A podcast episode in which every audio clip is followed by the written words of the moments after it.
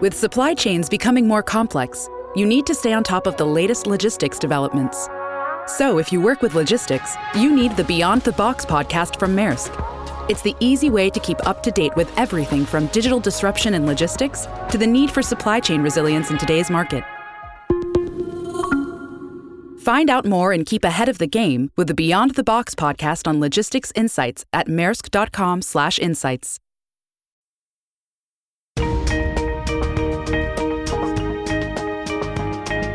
season 2 of Project Distinct, the podcast that shows you how to make your efforts stand out so you can move up. Discover what it takes to grow your business and yourself with best-selling author and member of the Sales and Marketing Hall of Fame and the Professional Speakers Hall of Fame, Scott McKain. Is customer service getting better or is it declining? Well, we got some interesting answers on that, and everybody has their own opinion.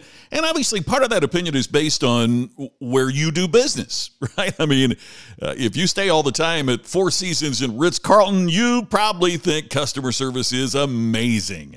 If the only place you shop is Nordstrom, you probably think, man, we have this customer service thing down.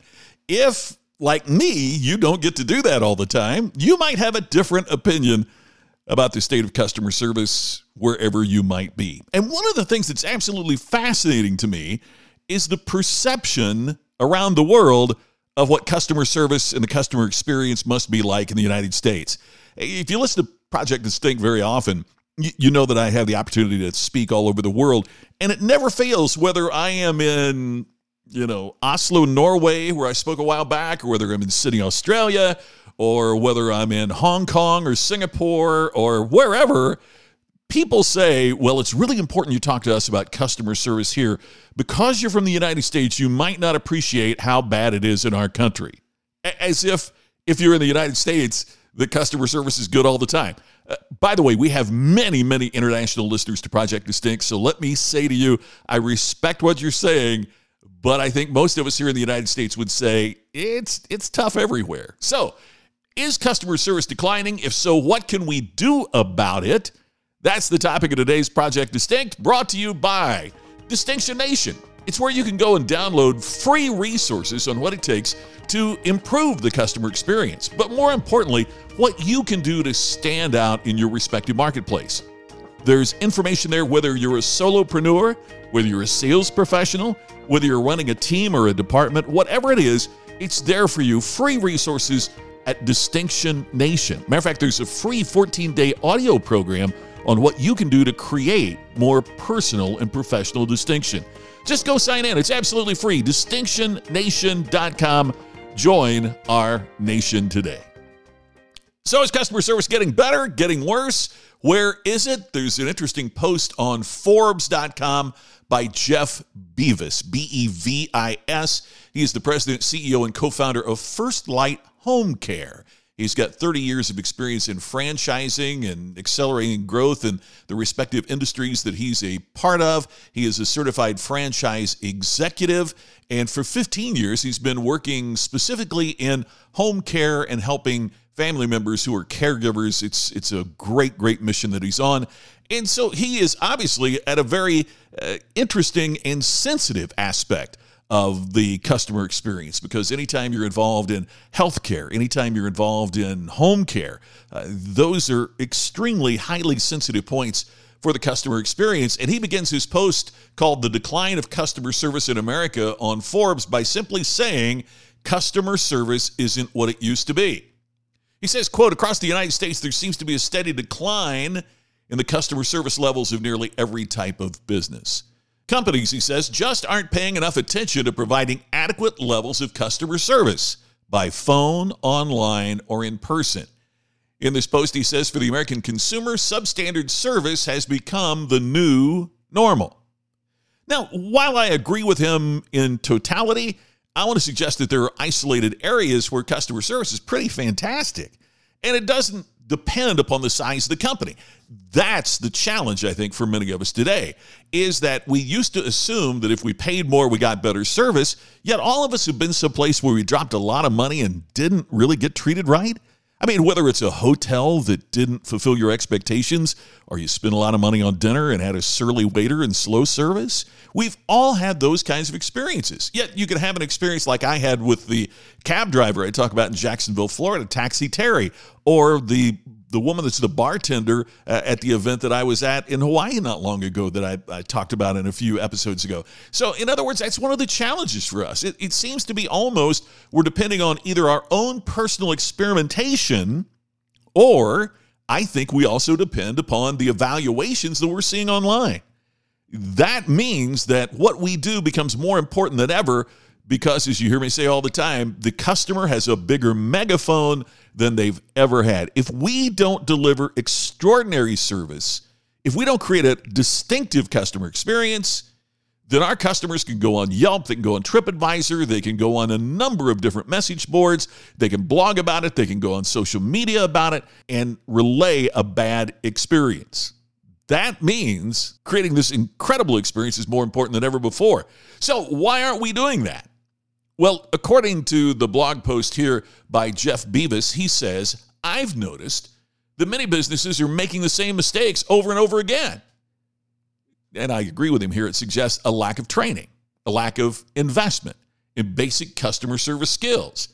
In the meantime, though, he says, quote, while setting sky-high sales expectations and measuring employee performance with a maniacal zeal. Often, he says, companies will go on the defensive when called out on poor service, blaming it on the tight labor market or a shortage of qualified employees. But here's an important critical point. He says it often comes down to not taking the time to instill core service training for all customer facing employees. Oh, I could not agree more.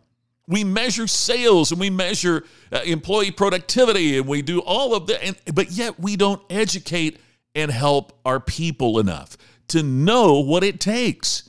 It's fascinating to me one of the challenges that some of the elite companies have.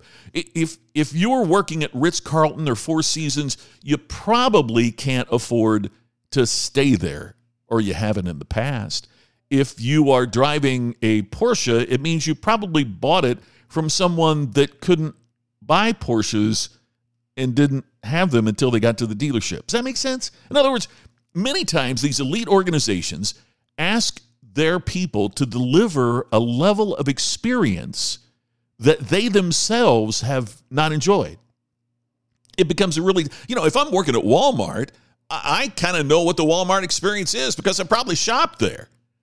But if I'm working at Tiffany, have I really experienced that Tiffany level of customer experience repeatedly? I'm sure some have. But my guess is you have to educate your people to deliver a level of experience that they have not received. So why don't we all have that attitude?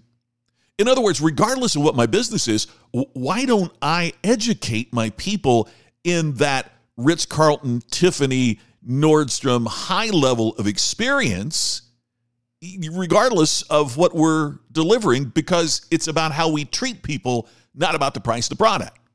So, according to this blog post, he says, How can you buck the trend? Here are five things he says. Number one, put it on paper. Make it a priority and make it part of your strategic plan. Number two, find out what the customer thinks.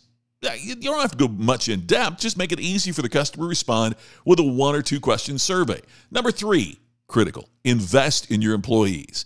He says, take the time to make the investment in employee training to cultivate customer service skills.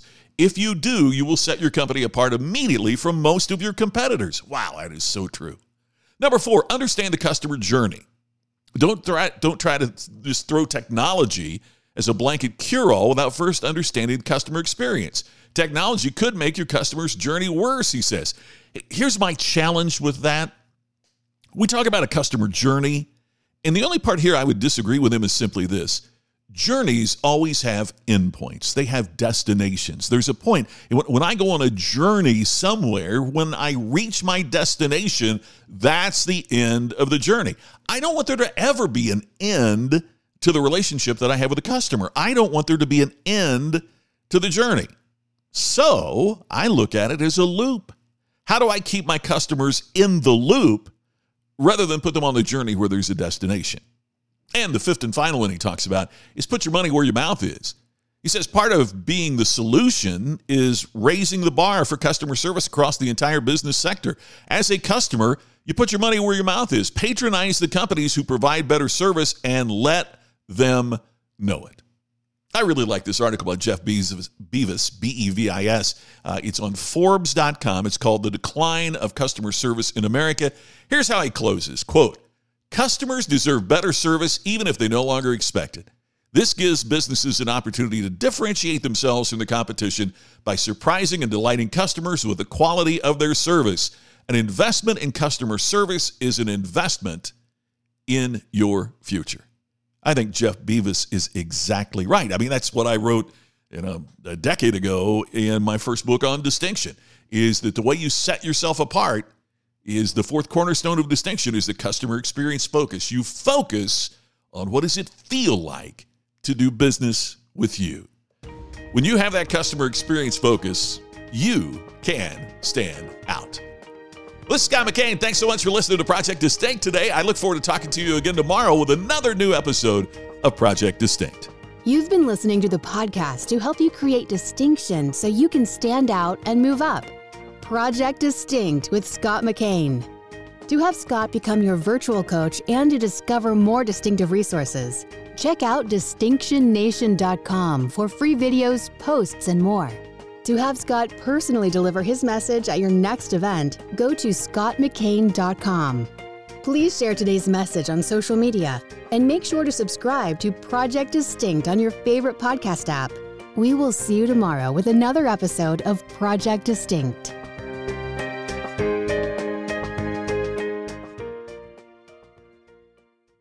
This podcast is a part of the C Suite Radio Network.